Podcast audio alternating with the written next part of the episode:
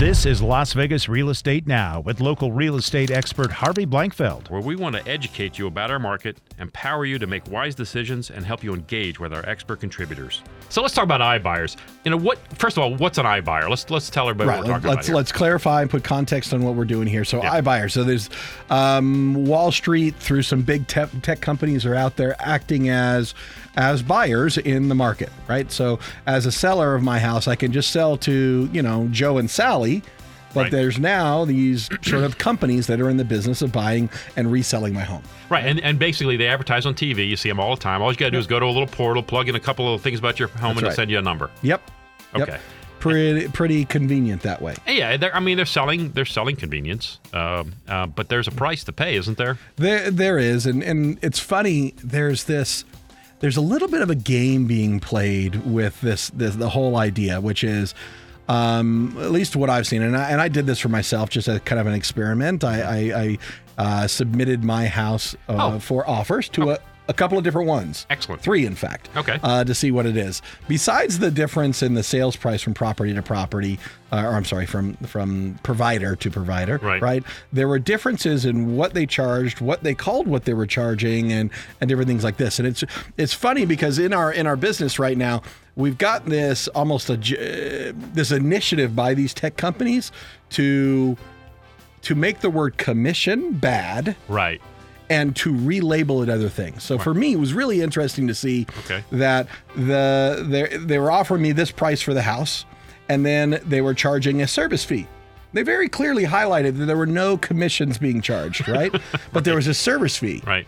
and the service fee was bigger than normal commission. Any commission you'd ever see. Right. Right, right. And so I'm thinking as as a consumer and and you know, from the benefit of our audience, I'm thinking about it as my perception is by saying there's no commissions on these deals, it's going to be cheaper for me, right? Right. We're cutting out that big that big cost, right? Right. Um, but then I'm looking at these these service fees that ranged from ten and a half percent Oh down to seven and a half percent. When I look at the price they offered to sell my house, it was relatively close to what I was what I was thinking it would be worth, right? So Mm-hmm. Right. they came in at a number that looked good to me.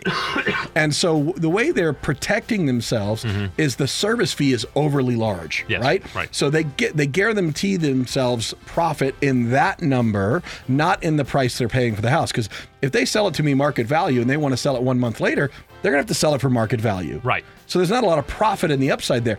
So they're showing me the number I want and then charging a big service fee to make sure they don't lose money, they make money. Right, Right. right. And then does the number work for me or does it not? So, you know, they'll make me an offer, but then they say subject to repair estimates. Right, Right. right. And they'll come in and they'll do a viewing of the property to decide. And what they pitch on the websites is these are the necessary repairs for us to sell the house to another buyer. It's what they would expect us to have fixed for you. So we're Right. going to just bill you the cost. You don't have to make the repairs, No.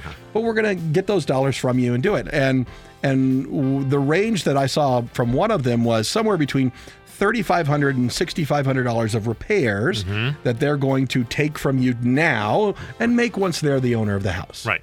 Right. if they make them.